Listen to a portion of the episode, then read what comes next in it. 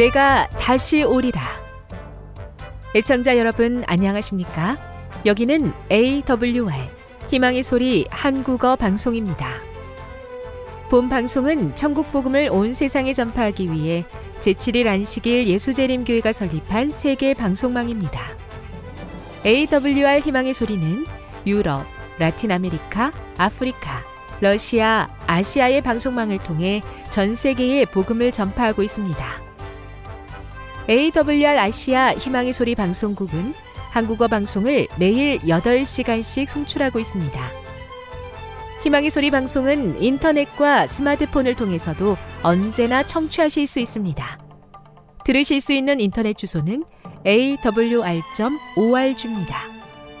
이 시간 희망의 소리 한국어 방송과 함께 보람있고 유익한 시간 되시기 바랍니다.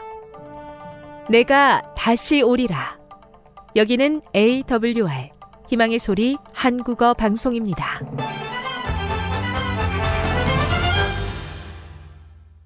주파수 안내입니다. 괌에서 송출하는 우리 방송은 한국 표준시로 새벽 1시 30분부터 2시 30분까지 11,755kHz로 새벽 2시 30분부터 3시 30분까지 3시 30분부터 4시 30분까지 15,530kHz로 새벽 5시부터 6시까지 9,890kHz로 4회에 걸쳐 송출하고 있습니다. 스리랑카에서 송출하는 우리 방송은 한국 표준시로 밤 9시부터 10시까지 15,530kHz로 우즈베키스탄에서는 새벽 3시부터 4시까지 새벽 4시부터 5시까지 9,760kHz로 타지키스탄에서는 밤 9시부터 10시까지 15,255kHz로 송출하고 있습니다. 애청자 여러분의 많은 청취 바랍니다.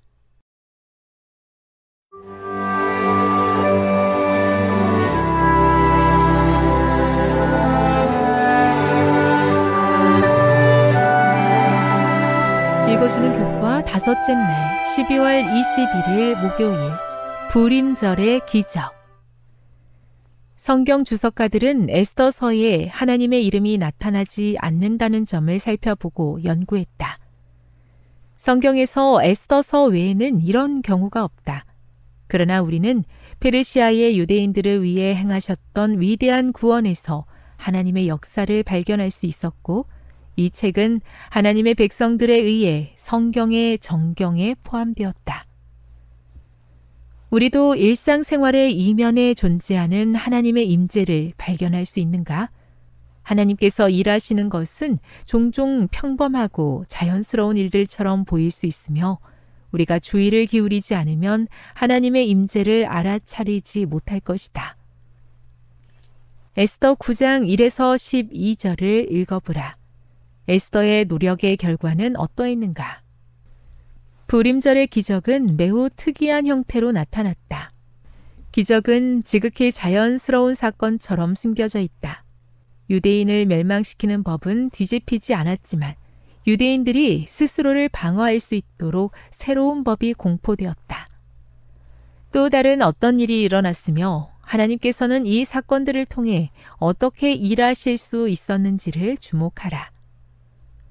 페르시아인들은 유대인들을 위해 일하신 하나님의 역사를 알 수 있었다. 그 일은 어떤 결과를 낳았는가? 본토 백성이 유다인을 두려워하여 유다인 되는 자가 많더라. 에스더 8장 17절. 이것은 주님께서 잃어버린 영혼들을 하나님을 아는 지식 가운데로 인도하기 위해 어떻게 일하실 수 있는지를 보여주는 좋은 사례이다. 유대 민족의 지도자들은 하나님의 역사를 인정했다.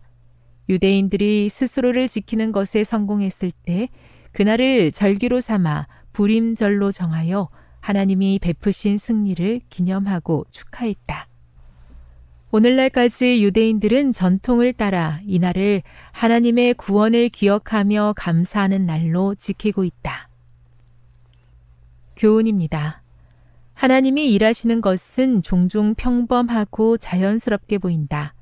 주의 깊게 살필 때 그 역사를 알 수 있으며 그 일로 열방과 함께 영광을 돌릴 수 있을 것이다. 함께 해요. 이번 주에 기도 목록에 있는 사람 중 한 사람에게 하나님께서 나와 동행하신 일을 나눌 수 있는 용기를 주시도록 기도하십시오. 시작해요.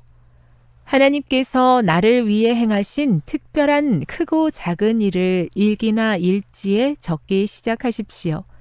그것을 차분히 살펴보고 하나님께서 적절한 때에 이러한 일들을 기억나게 하셔서 다른 사람과 그것을 나눌 수 있도록 기도하십시오.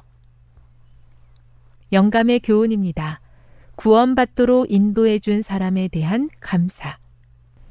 인생에 있어서 그리스도의 계획을 따라 산 자들은 하나님의 조정에서 그들이 이 세상에 있을 때 위하여 수고하고 희생했던 자들을 보게 될 것이다. 그리고 구속받은 자들은 감사하는 마음으로 그들의 구원을 위하여 조력했던 사람들을 기억하게 될 것이다. 영혼을 구원하는 일에 신실했던 자들에게는 천국이 매우 귀중한 곳이 될 것이다. 실물교훈 373 하나님께서 행하신 일을 경험하면서도 모르거나 하나님께 합당한 영광을 돌리지 못했는지 생각해 봅니다. 저의 어두운 눈을 밝혀 주옵소서 하나님의 손을 볼 수 있는 지혜를 주시고 더욱 주님께 영광 돌리며 베푸신 은혜를 세상에 나누게 하옵소서.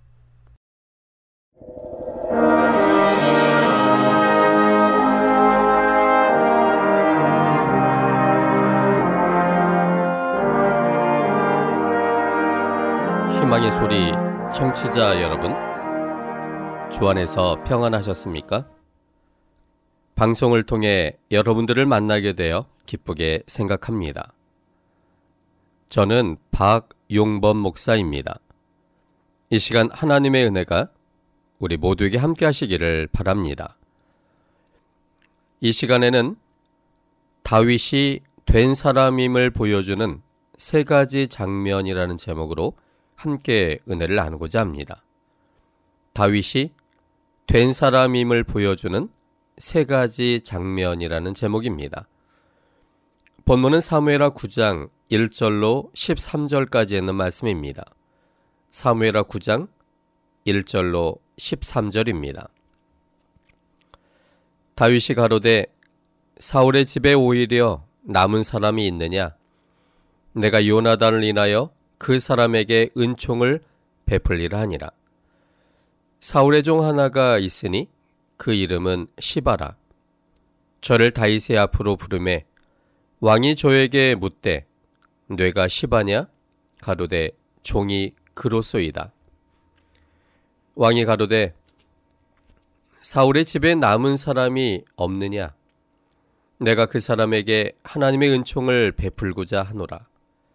시바가 왕께 고하되 요나단의 아들 하나가 있는데 절뚝발이니이다. 왕이 저에게 묻되 그가 어디 있느냐? 시바가 왕에게 고하되 로드발 암미엘의 아들 마길의 집에 있나이다. 다윗 왕이 사람을 보내어 로드발 암미엘의 아들 마길의 집에서 저를 데려오니 사울의 손자 요나단의 아들 무비보셋이 다윗에게 나와 엎드려 절함에 다윗이 가로되 무비보셋이여 하니 대답하되 주의 종이 여기 있나이다. 다윗이 가로되 무서워 말라 내가 반드시 내 아비 요나단을 인하여 내게 은총을 베풀리라.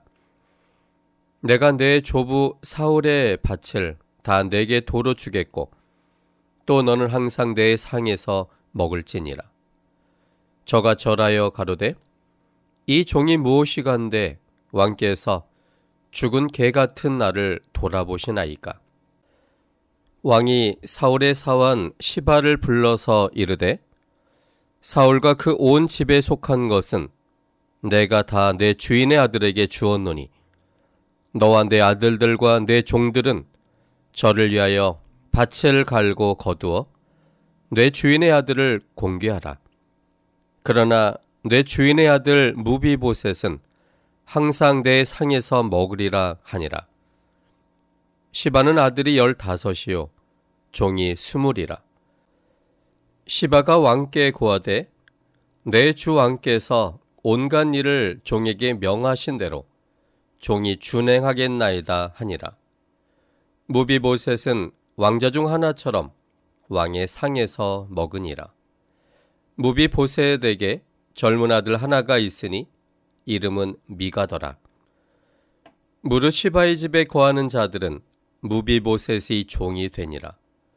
무비보셋이 항상 왕의 상에서 먹으므로 예루살렘에 거하니라. 그는 두 발이 다 절뚝이더라. 흔히 사람을 세 가지로 구별합니다.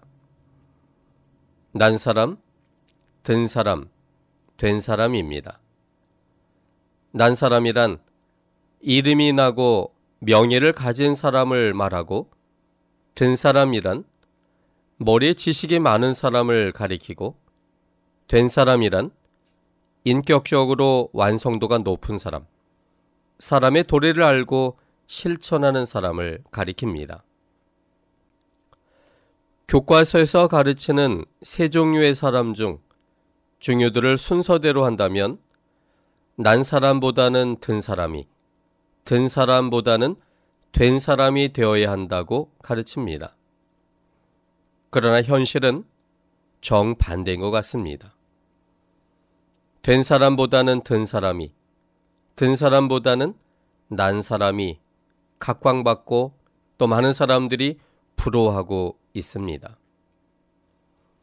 더욱이 혹자는 이 세 가지의 구별 외에 한 가지를 더 추가하는데 그것은 쥔 사람입니다.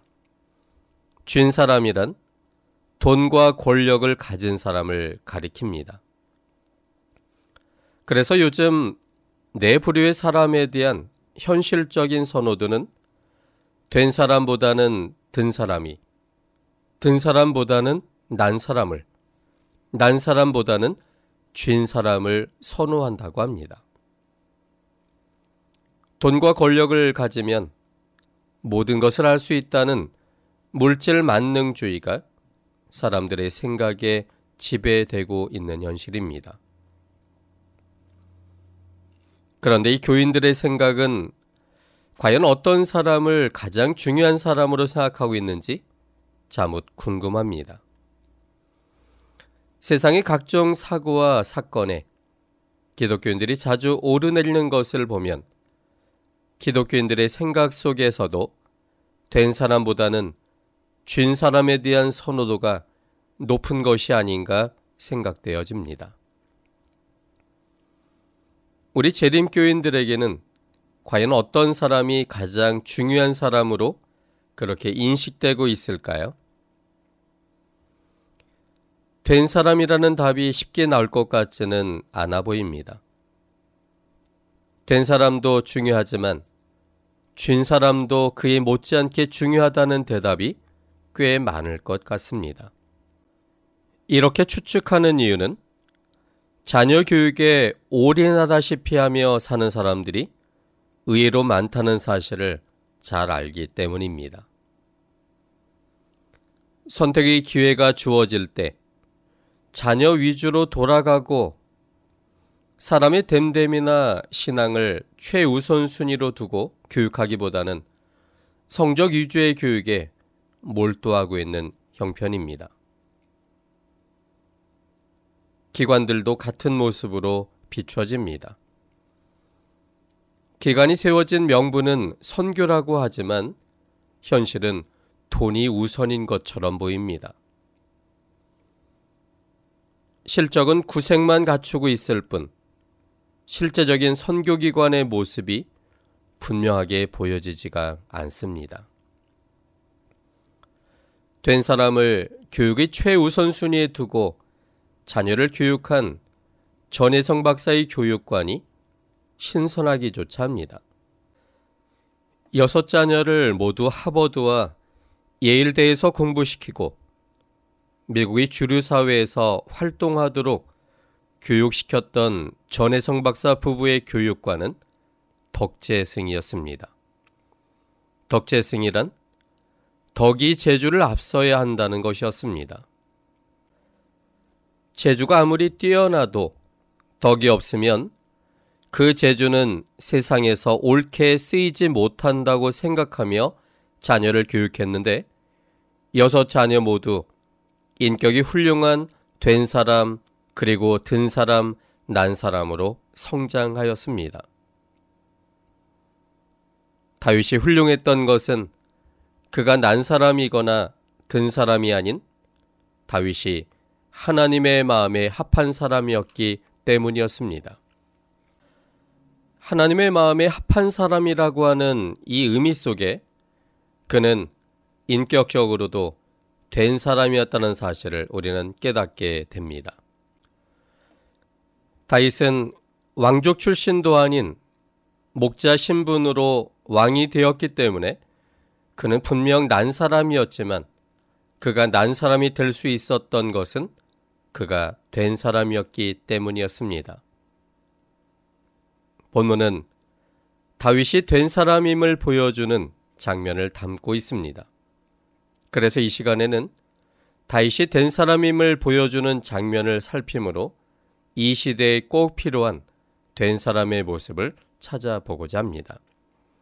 첫째는 다윗은 신의와 의리를 소중히 여기는 된 사람이었습니다.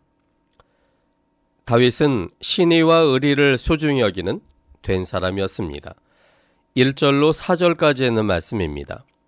사무엘하 9장 1절로 4절에 있는 말씀입니다. 다윗이 가로되 사울의 집에 오히려 남은 사람이 있느냐? 내가 요나단을 인하여 그 사람에게 은총을 베풀리라 하니라. 사울의 종 하나가 있으니 그 이름은 시바라. 저를 다윗의 앞으로 부름에 왕이 저에게 묻되 뇌가 시바냐? 가로되 종이 그루소이다. 왕이 가로되 사울의 집에 남은 사람이 없느냐? 내가 그 사람에게 하나님의 은총을 베풀고자 하노라. 시바가 왕께 고하되 요나단의 아들 하나가 있는데 절뚝발이니이다.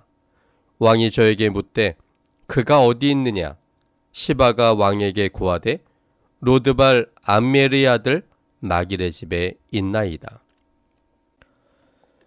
본문에 나왔던 그 당시의 상황은 이제 주변국과의 전쟁도 일단락되었고 또한 나라의 인물들이 조직에 맞춰 중용되어 다윗 왕국은 어느 정도 안정을 갖게 되었습니다. 나라가 안정이 되고 왕위가 견고해지자 다윗이 했던 첫 번째 일은 사울의 집에 남은 사람이 있는가를 알아보는 일이었습니다.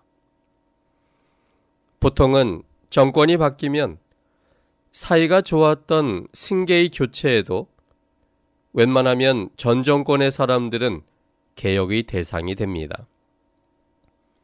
그런데 만약 전 정권과의 사이가 좋지 않았더라면 일괄 처리 대상이 되고 특히 정권이 당사자나 실세는 그 처리가 더욱 분명해집니다.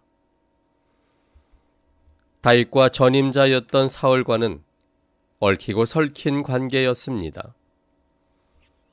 사울이 총애받는 사위이기도 했지만 왕의 자리로 인해 위협이 되기도 했기에 다윗은 늘 사울에 의해 죽을 고비를 수도 없이 넘겼습니다. 자신이 가진 왕의 자리와 이 왕의 자리를 자신의 아들인 요나단에게 계승해야 되겠다는 과도한 집착이 사울로 하여금 다윗을 죽이고자 하는데 열심을 갖게 하였습니다. 한 명은 왕위를 지키려고 하고 또 한 명은 하나님의 인도하심을 기다리는 이 가운데 오랜 시간이 긴장 속에 흐르게 되었습니다. 그리고 드디어 사울과 그의 자녀들의 대부분이 전쟁에서 죽게 되었고 이제는 다윗이 공식적인 왕으로서 오르게 되었습니다. 이처럼 기적 같은 섭리로 인해 드디어 왕이 되었다면 왕이 처음으로 하고자 했던 것이 무엇이었을까요? 보통 사람이라면 어렵게 취한 왕위이기 때문에 그 왕위를 위협하는 세력을 제거하거나 자신이 왕위에 오르지 못하도록 노력했던 사람들을 찾아내어 잠재적 위험 요소들을 없애버리는 일을 했을 것입니다. 이런 태도가 보통의 난 사람의 모습입니다. 자신의 위치를 확고히 하기 위해 나머지를 다 정리해 버립니다. 그런데 다윗은 전 왕의 사람들을 찾긴 했지만 그 이유가 그들을 찾아내어 정리하고자 한 것이 아니라 요나단과의 약속을 지키기 위해 그래서 그 후손들에게 은총을 베풀기 위해서였습니다. 다윗과 요나단은 매형 처남의 위치였을 뿐만 아니라 우정 깊은 친구로서 서로를 위하는 사이였습니다. 3회상 18장 1절로 4절까지의 말씀을 보겠습니다. 3회상 18장 1절로 4절입니다. 다윗이 사울에게 말하기를 마침에 요나단의 마음이 다윗의 마음과 연락되어 요나단이 그를 자기 생명같이 사랑하니라. 그날의 사울은 다윗을 머무르게 하고 그 아비의 집으로 다시 돌아가기를 허락지 아니하였고 요나단은 다윗을 자기 생명같이 사랑하여 더불어 언약을 맺었으며 요나단이 자기 입었던 겉옷을 벗어 다윗에게 주었고 그 군복과 칼과 활과 띠도 그리하였더라. 요나단은 다윗을 자기 생명같이 사랑했다라고 이야기했습니다. 사울에 의해 죽음의 위협을 느낄 때에도 다윗과 요나단은 서로 언약을 하였고 맹세하였습니다. 다윗과 요나단 사이에 있었던 언약과 맹세가 3회상 20장 14절로 17절에 기록되어 있습니다. 3회상 20장 14절로 17절입니다. 너는 나의 사는 날 동안에 여호와 인자를 내게 베풀어서 나로 죽지 않게 할 뿐 아니라 여호와께서 너 다윗의 대적들을 지면에서 다 끊어버리신 때에도 너는 내 인자를 내 집에서 영영이 끊어버리지 말라 하고 이에 요나단이 다윗의 집과 언약하기를 여호와께서 다윗의 대적들을 치실지어다 하니라. 요나단이 다윗을 사랑함으로 그로 다시 맹세케 하였으니 이는 자기 생명을 사랑함 같이 그를 사랑함이었더라.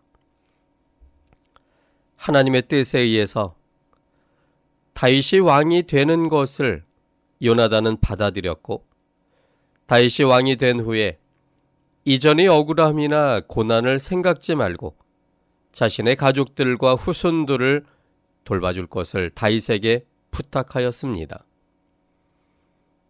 드디어 다윗이 왕이 되고 나라가 안정되었을 때 다윗은 요나단과의 약속과 맹세를 실천하고자 했습니다.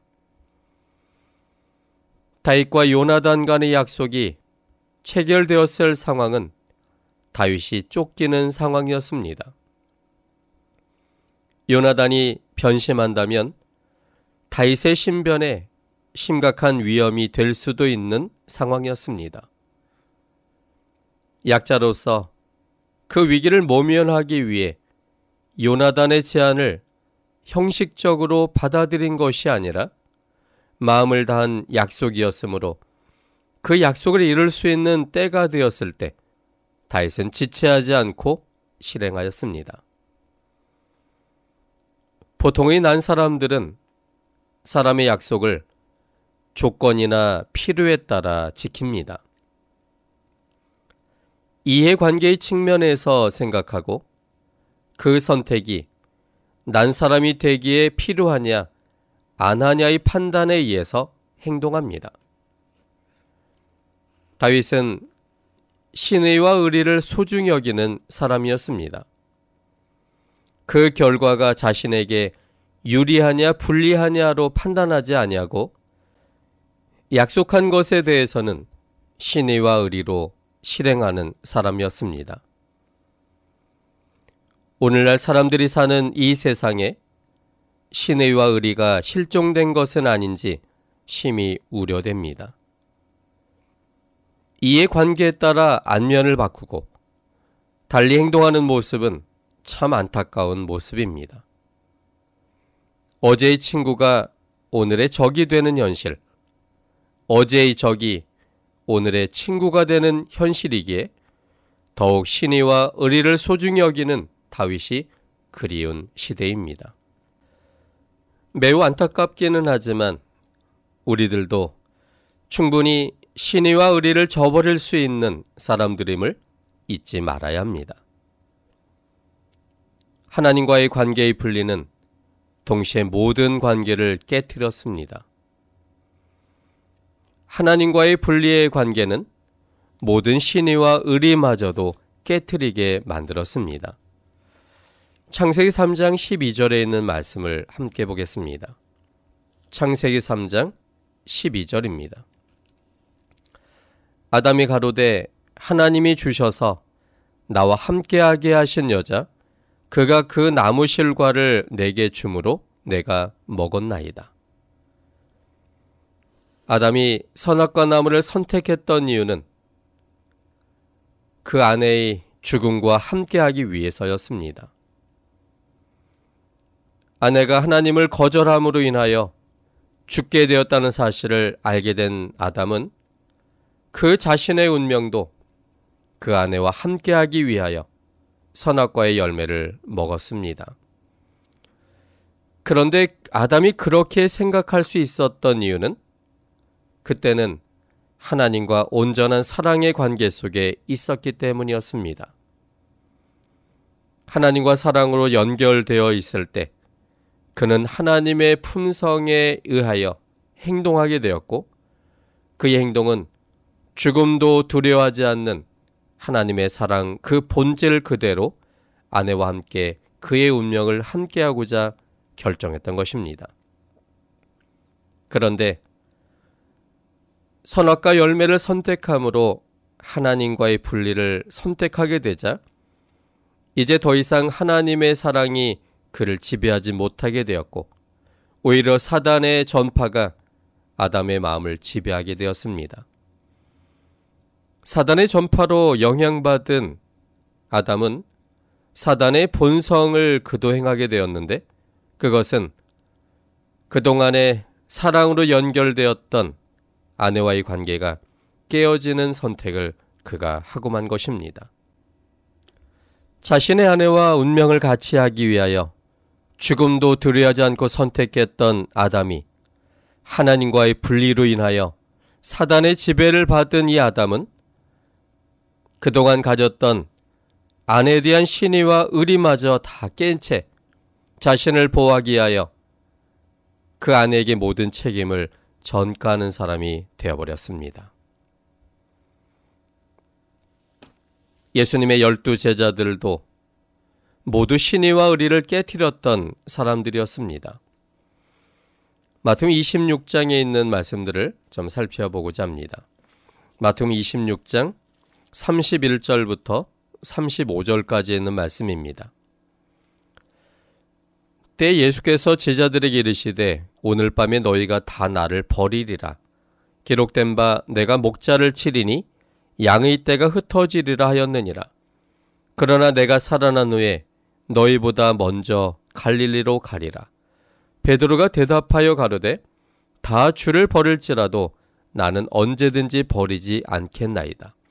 예수께서 가라사대 내가 진실로 내게 이르노니 오늘 밤 다굴기 전에 내가 세 번 나를 부인하리라. 베드로가 가로되 내가 주와 함께 죽을지언정 주를 부인하지 않겠나이다 하고 모든 제자도 이와 같이 말하니라. 그러나 그들이 공언했던 것과는 달리 예수님께서 로마 군사에서 붙잡히게 되자 그들은 예수님에 대한 신의와 의리도 다 버린 채 예수님을 떠나 도망가게 이르렀습니다. 마태 26장 56절입니다. 그러나 이렇게 된 것은 다 선지자들의 글을 이루려 함이라 하시더라. 이에 제자들이 다 예수를 버리고 도망하니라. 제자들이 신의와 의리를 버렸던 이유는 그들은 예수님을 이해관계 속에서 만나 이해관계에 의해 제자가 되었기 때문이었습니다. 예수님을 세상의 왕으로 만들고 자신들은 그 수하에서 한 자리 차지하고자 생각했었는데 아무런 힘도 써보지도 못하고 오히려 저항하는 베드로를 말리시고 또한 순순히 잡으러 온 사람들에게 붙잡히시는 예수님을 보면서 제자들은 그들이 생각하던 이해관계가 깨어졌다는 사실을 깨닫게 되었습니다. 그래서 도망갔습니다. 그렇다면 예수님은 다 도망간 제자들을 어떻게 다시 부르셨고 이제는 예수님을 위해 죽을 수 있는 신의의 사람이 되게 하셨을까요? 예수님의 방법은 성경을 통해 예수님 자신을 잘 소개하여 이제는 이해관계가 아닌 생명과 사명의 관계가 되게 하신 것이었습니다. 몇 성경절을 통해 확인해 보고자 합니다. 누가복음 24장 27절입니다.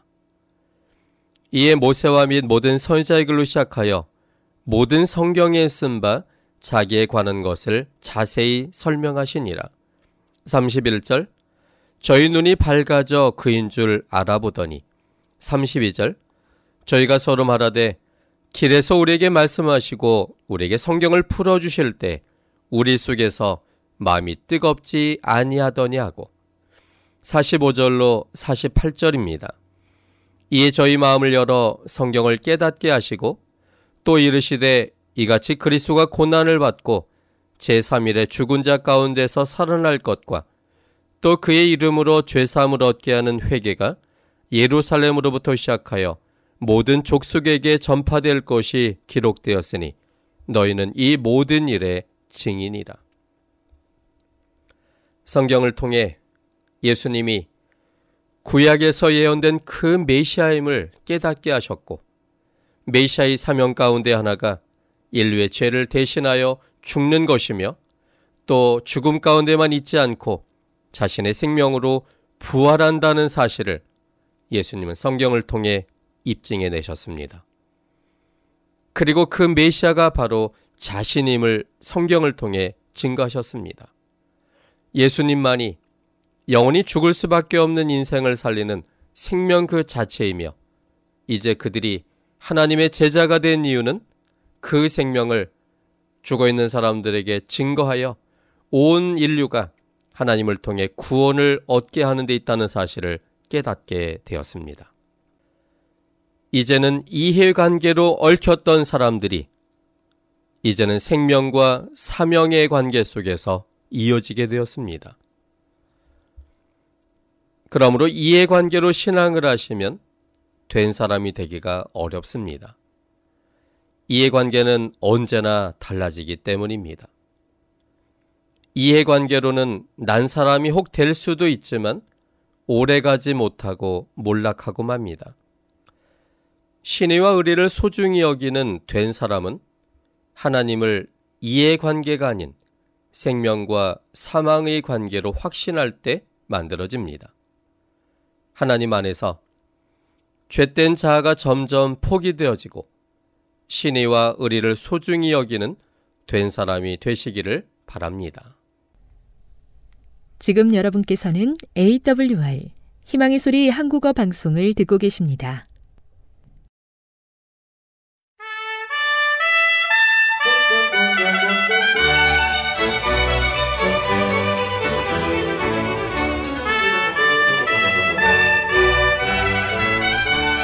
시청자 여러분 안녕하십니까?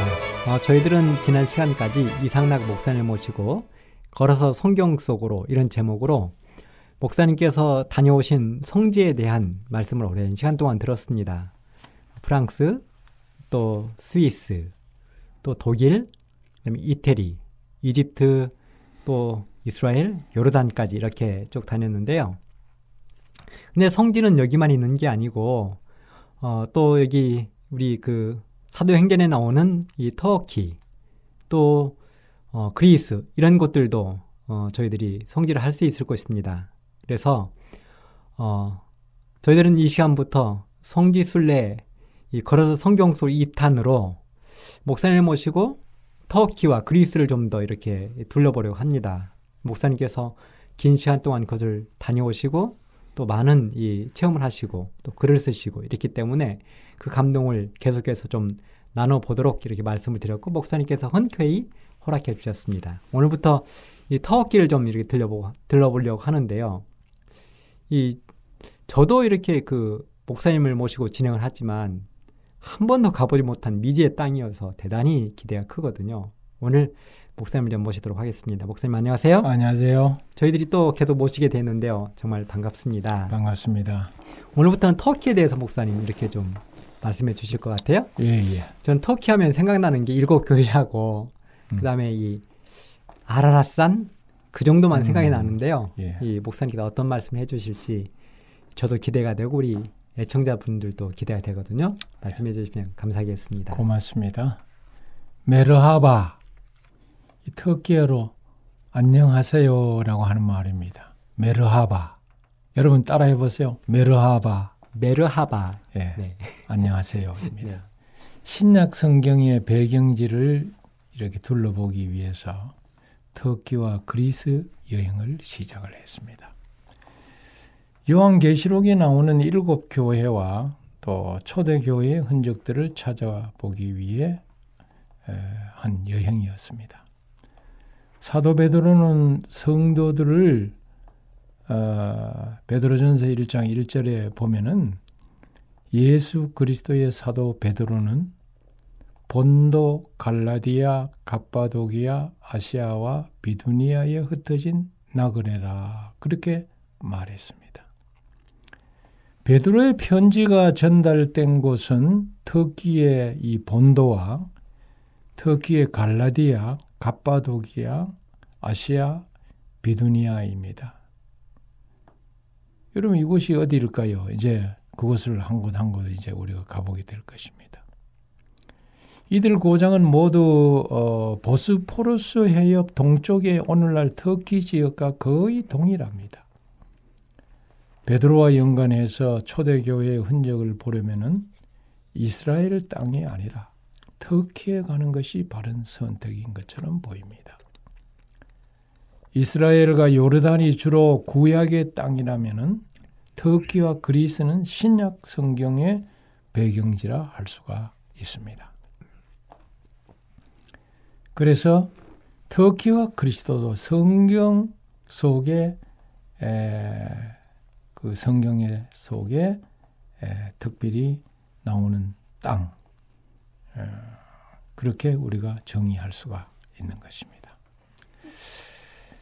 6월 18일 세계 1등 공항 대한의 인천공항 3층 8번 출입구 안쪽 G 섹션 라운지에 에, 답사객들이 성경의 땅을 찾아서 떠나기 위해 모였습니다. 어, 대구에서 오신 분, 하동에서 오신 분, 임실, 전국 각지에서 순례자들이 함께 모였습니다. 성경의 땅을 밟는다는 기대감에 다 설레고 있었습니다. 역시 여러분 인천공항은 세계적입니다. 인천국제공항은 대한민국 인천광역시 중구 은서동에 위치한 대한민국 최대 규모의 국제공항이죠. 대한민국의 대부분 국제선이 이곳을 통해서 운항이 됩니다. 영종도와 용류도 사이에 바다를 메워서 만든 이 해상공항이기 때문에 내륙공항인 김포국제공항과 달리 24시간 운항이 됩니다. 아주 놀라운 것은 세계 공항 서비스 평가에서 2005년 이후 계속 세계 공항 순위 1위를 유지하고 있습니다. 이곳은요.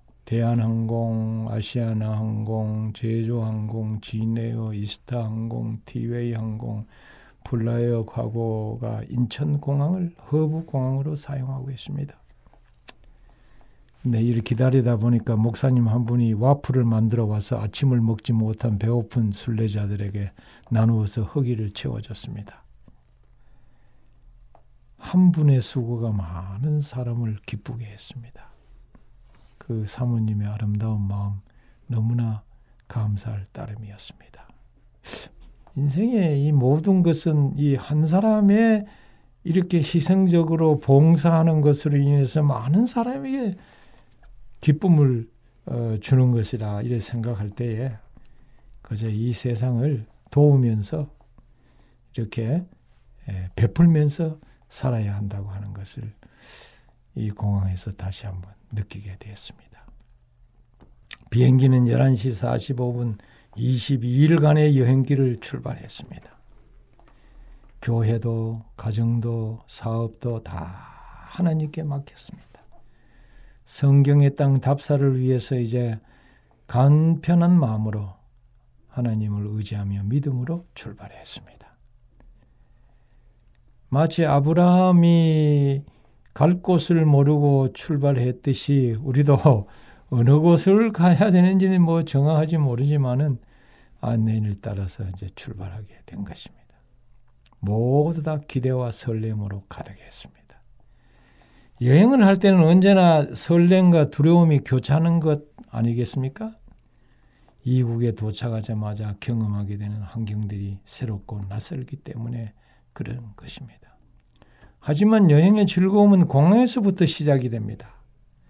그래서 간절한 기도를 주님께 올렸습니다. 주님, 터키까지 우리 모두가 이 비행기 안에서 주님과 함께 동행하게 하옵소서. 간절한 기도였는데, 아, 여러분, 제가 드린 기도가 좀 보통 하는 기도하고 다르지 않습니까?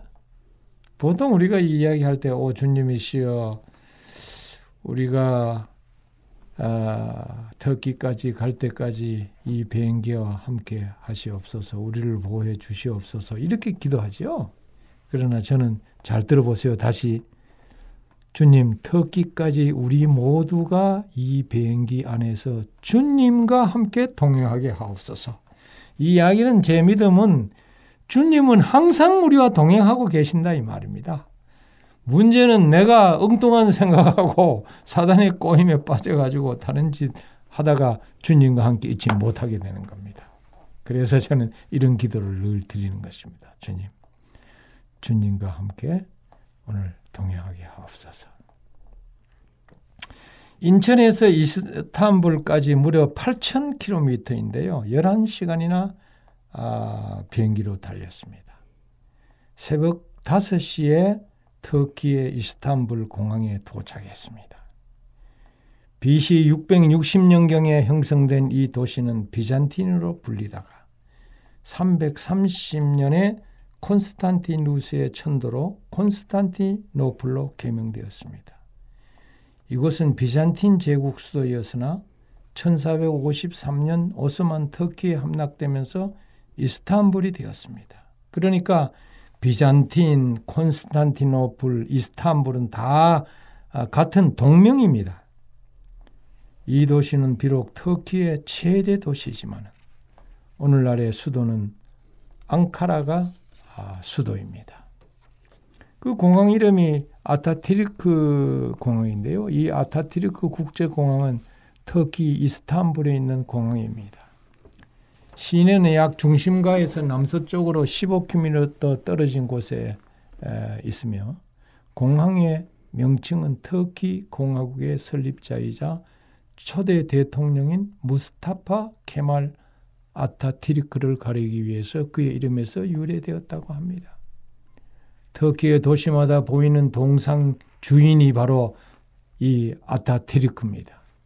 우리나라로 치면 세종대왕이나 뭐 이순신 장관 장군쯤 존경받는 분이 바로 터키의 케말 아타티르크입니다. 독립을 쟁취하고 국가의 초석을 놓은 터키 공화국의 아버지로 숭배를 받습니다. 유명 관광지로 한국인들도 많이 찾는 이 아타튀르크 공항은 터키 항공의 어, 허브 공항입니다. 유럽 부흥개발은행이 투자한 공항으로서 2015년에 공항 이용객이 6,132만 명이었다 그래요. 독일의 프랑크푸르트 국제공항을 제쳤습니다.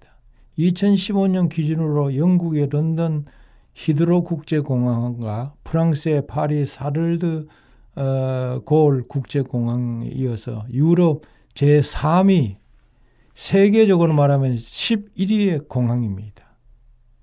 꽤그 어, 이름이 있는 국제공항이죠. 최근에 터키 이스탄불의 국제공항에서 연쇄 테러가 일어났죠. 배후에는 극단주의 무장 조직 이슬람 국가 곧 IS였습니다. 우리 일행이 여행하는 동안 주의 보호 나래 아래 있도록 저는 간절히 기도를 드렸습니다. 만일에 이런 테러가 그 우리의 가는 길에 일어 또다시 일어난다면 우리의 일정이 취소되거나 이래 되기 때문에 하나님의 특별한 도움이 필요했습니다. 그래서 여행이라고 하는 것은 어, 우리는 영적인 그 목적을 위해서 가는 그런 경향이 많기 때문에 늘 기도하고 또 현장에서 주님이시여 이것을 통해서 저에게 무엇을 그 말씀 주시려고 합니까? 하고 기도하면서 아, 새로운 시각으로 교훈을 얻어야 되는 것입니다. 여러분 터키를 우리가 말할 때 형제의 나라라고 하지 않습니까? 한국 전쟁 파병국입니다. 민주주의 수호를 위해 남의 나라에 와서 목숨을 바친 자들이 부지기수로 많습니다. 참으로 고마운 나라이죠. 터키인이 자기는 과거 한국전에 참전 참전 병사라고 소개를 했는데 아 제가 아주 두 손을 모아서 정중하게 고맙습니다 하고 인사를 드렸습니다. 터키는 흉노족 돌골족이 옮겨와 세운 어, 나라이기 때문에 그래서 상가 문화 친근해지는 나라입니다. 공항에서 이스탄불 시내로 나가는 방법은 크게 세 가지인데요. 어, 트램을 타는 방법과 그 다음에 버스를 타는 방법과 택시를 타는 방법 중에서 선택할 수 있습니다. 그 중에 이 트램이 가장 저렴하고 대중적인 방법인데 그 공항에서 이스탄불 시내 들어가는데 약 1시간 걸립니다. 우리는 5시 반경에 입국 수속을 마쳤으나 공항에서 1시간 반 버스를 기다렸습니다. 그건 버스가 7시경에 오기로 되어 있어서 그랬습니다. 여행은 항상 기다림이 이것을 마음 깊이 새겼습니다. 가는 곳마다 뭐한 시간씩 두 시간씩 기다리는 건 여사예요. 그래서 우리 한국 사람은 뭐 빨리 빨리 빨리 아무 곳에 가든지 빨리 빨리 하고 이렇게 여행을 하다 보면은 화장실 가서 나오는 남자들도 앞에 자꾸를 화장실에서 잠그고 나와야 되는데 다 나오면서 잠그는 걸 봅니다. 여러분 다 보지 않습니까? 여자분들도 그 치마를 다 내리고 와야 되는데 벌써 어떤 아줌마는 치마를 내리면서 이 화장실에 나오는 걸 보게 됩니다. 너무 빨리 빨리 하다가 이런 그 현상이 일어나는 것입니다. 여행은 항상 기다림이라고 하는 걸 마음 깊이 새길 필요가 있는 것입니다. 그래서 여행을 통해서 배우는 것입니다. 이스탄불은 기원전 667년경에 비잔티움이라고 어, 하는 이름으로 설립된 이래로 전 세계에서 역사적으로 가장 중요한 도시 중 하나가 되었습니다. 중요한 건 처음에 콘스탄틴 루스에 의해 기독교 국가로 동로마가 세워졌다는 것입니다. 그 후 이스탄불은 거의 1600년 동안 여러 국가의 수도였습니다. 로마 제국의 수도였고 비잔틴 제국 수도였고 라틴 제국의 수도이기도 했습니다. 그래서 이 콘스탄티노플의 함락 이후에는 오스만 제국이 이스탄불로 명칭을 변경하고 수도로 또 정했습니다. 이후 터키 공화국의 수도는 앙카라에 정해지면서 그때 이후로 이스탄불은 수도로서의 역할을 끝냈습니다. 우리가 처음으로 간 터키의 이스탄불은 현재 터키에서 최대 도시입니다. 행정상 이스탄불 주에 속해 있습니다. 터키 서부에 있고 마르마리아 해와 흑해를 연결하는 보르푸스 해협을 가운데 두고 아시아와 유럽 양 대륙에 걸쳐 있습니다. 역사 상업적인 중심지는 유럽 지구에 있고 인구의 3분의 1은 아시아 지구에 거주합니다. 아주 그 어, 우리 나라와 생각 어, 비교할 때 이상하지 않습니까? 이 두 대륙 유럽과 아시아 이렇게 걸쳐 있는기 때문에 그래요. 이스탄불은 유럽과 중동에서 가장 큰 도시이자 세계에서 다섯 번째로 큰 도시입니다. 2015년에 인구 수는 보니까 1,400만 명이에요. 이스탄불은 2010년 유럽 문화 수도로 지정됐고 2012년 유럽의 스포츠 어, 수도로 지정되었습니다. 1985년에는 유네스코는 이스탄불을 세계 문화 유산으로 지정해서 아주 어, 문화적인 측면이 참 찬란하게 어, 깊은 교훈을 주고 있습니다. 여러분, 터키가 왜 매력적인 여행지인지 아십니까? 동서양 기독교, 이슬람, 문명, 자연이 어우러져 독특한 분위기를 만들고 있기 때문에 그렇습니다. 여행을 좋아하는 사람들은 흔히 터키는 마지막 여행지로 택하라고 말합니다.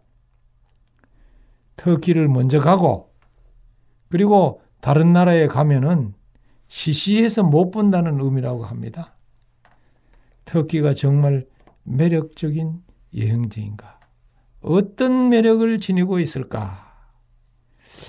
그걸 제 나름대로 좀 생각을 그 해봤는데요. 어, 시간이 다 갔네요.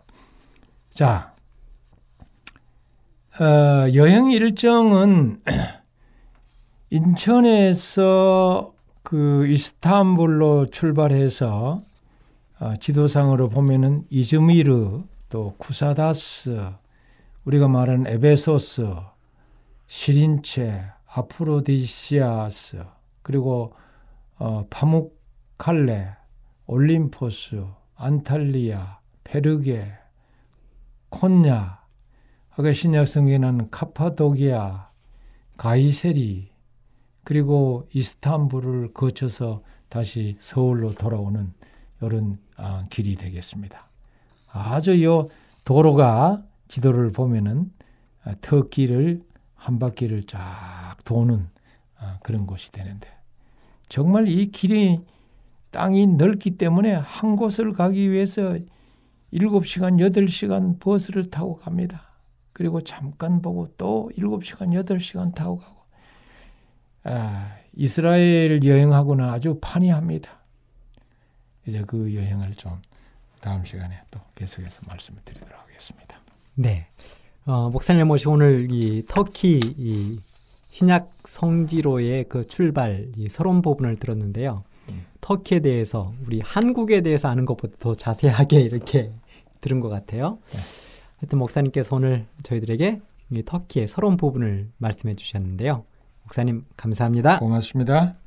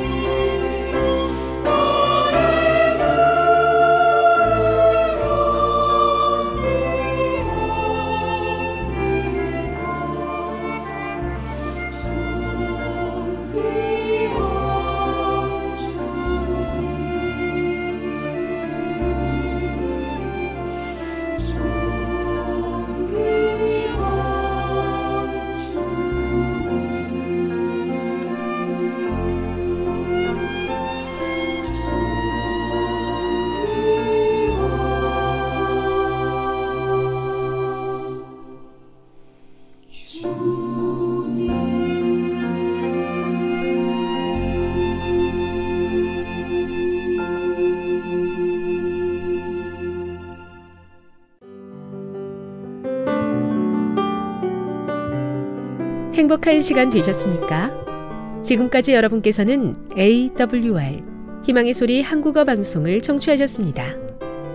방송을 청취하시고 문의를 원하시는 분은 우편번호 02461 대한민국 서울시 동대문구 이문로 1길 11 희망의 소리 방송부 앞으로 편지나 엽서를 보내주시거나 지역번호 02-3299-5296에서 8번으로 전화 주시기 바랍니다. 지금까지 함께 해주신 애청자 여러분들께 감사드립니다. 애청자 여러분, 다음 이 시간까지 하나님 안에서 늘 평안하십시오. 감사합니다. 내가 다시 오리라. 여기는 AWR 희망의 소리 한국어 방송입니다.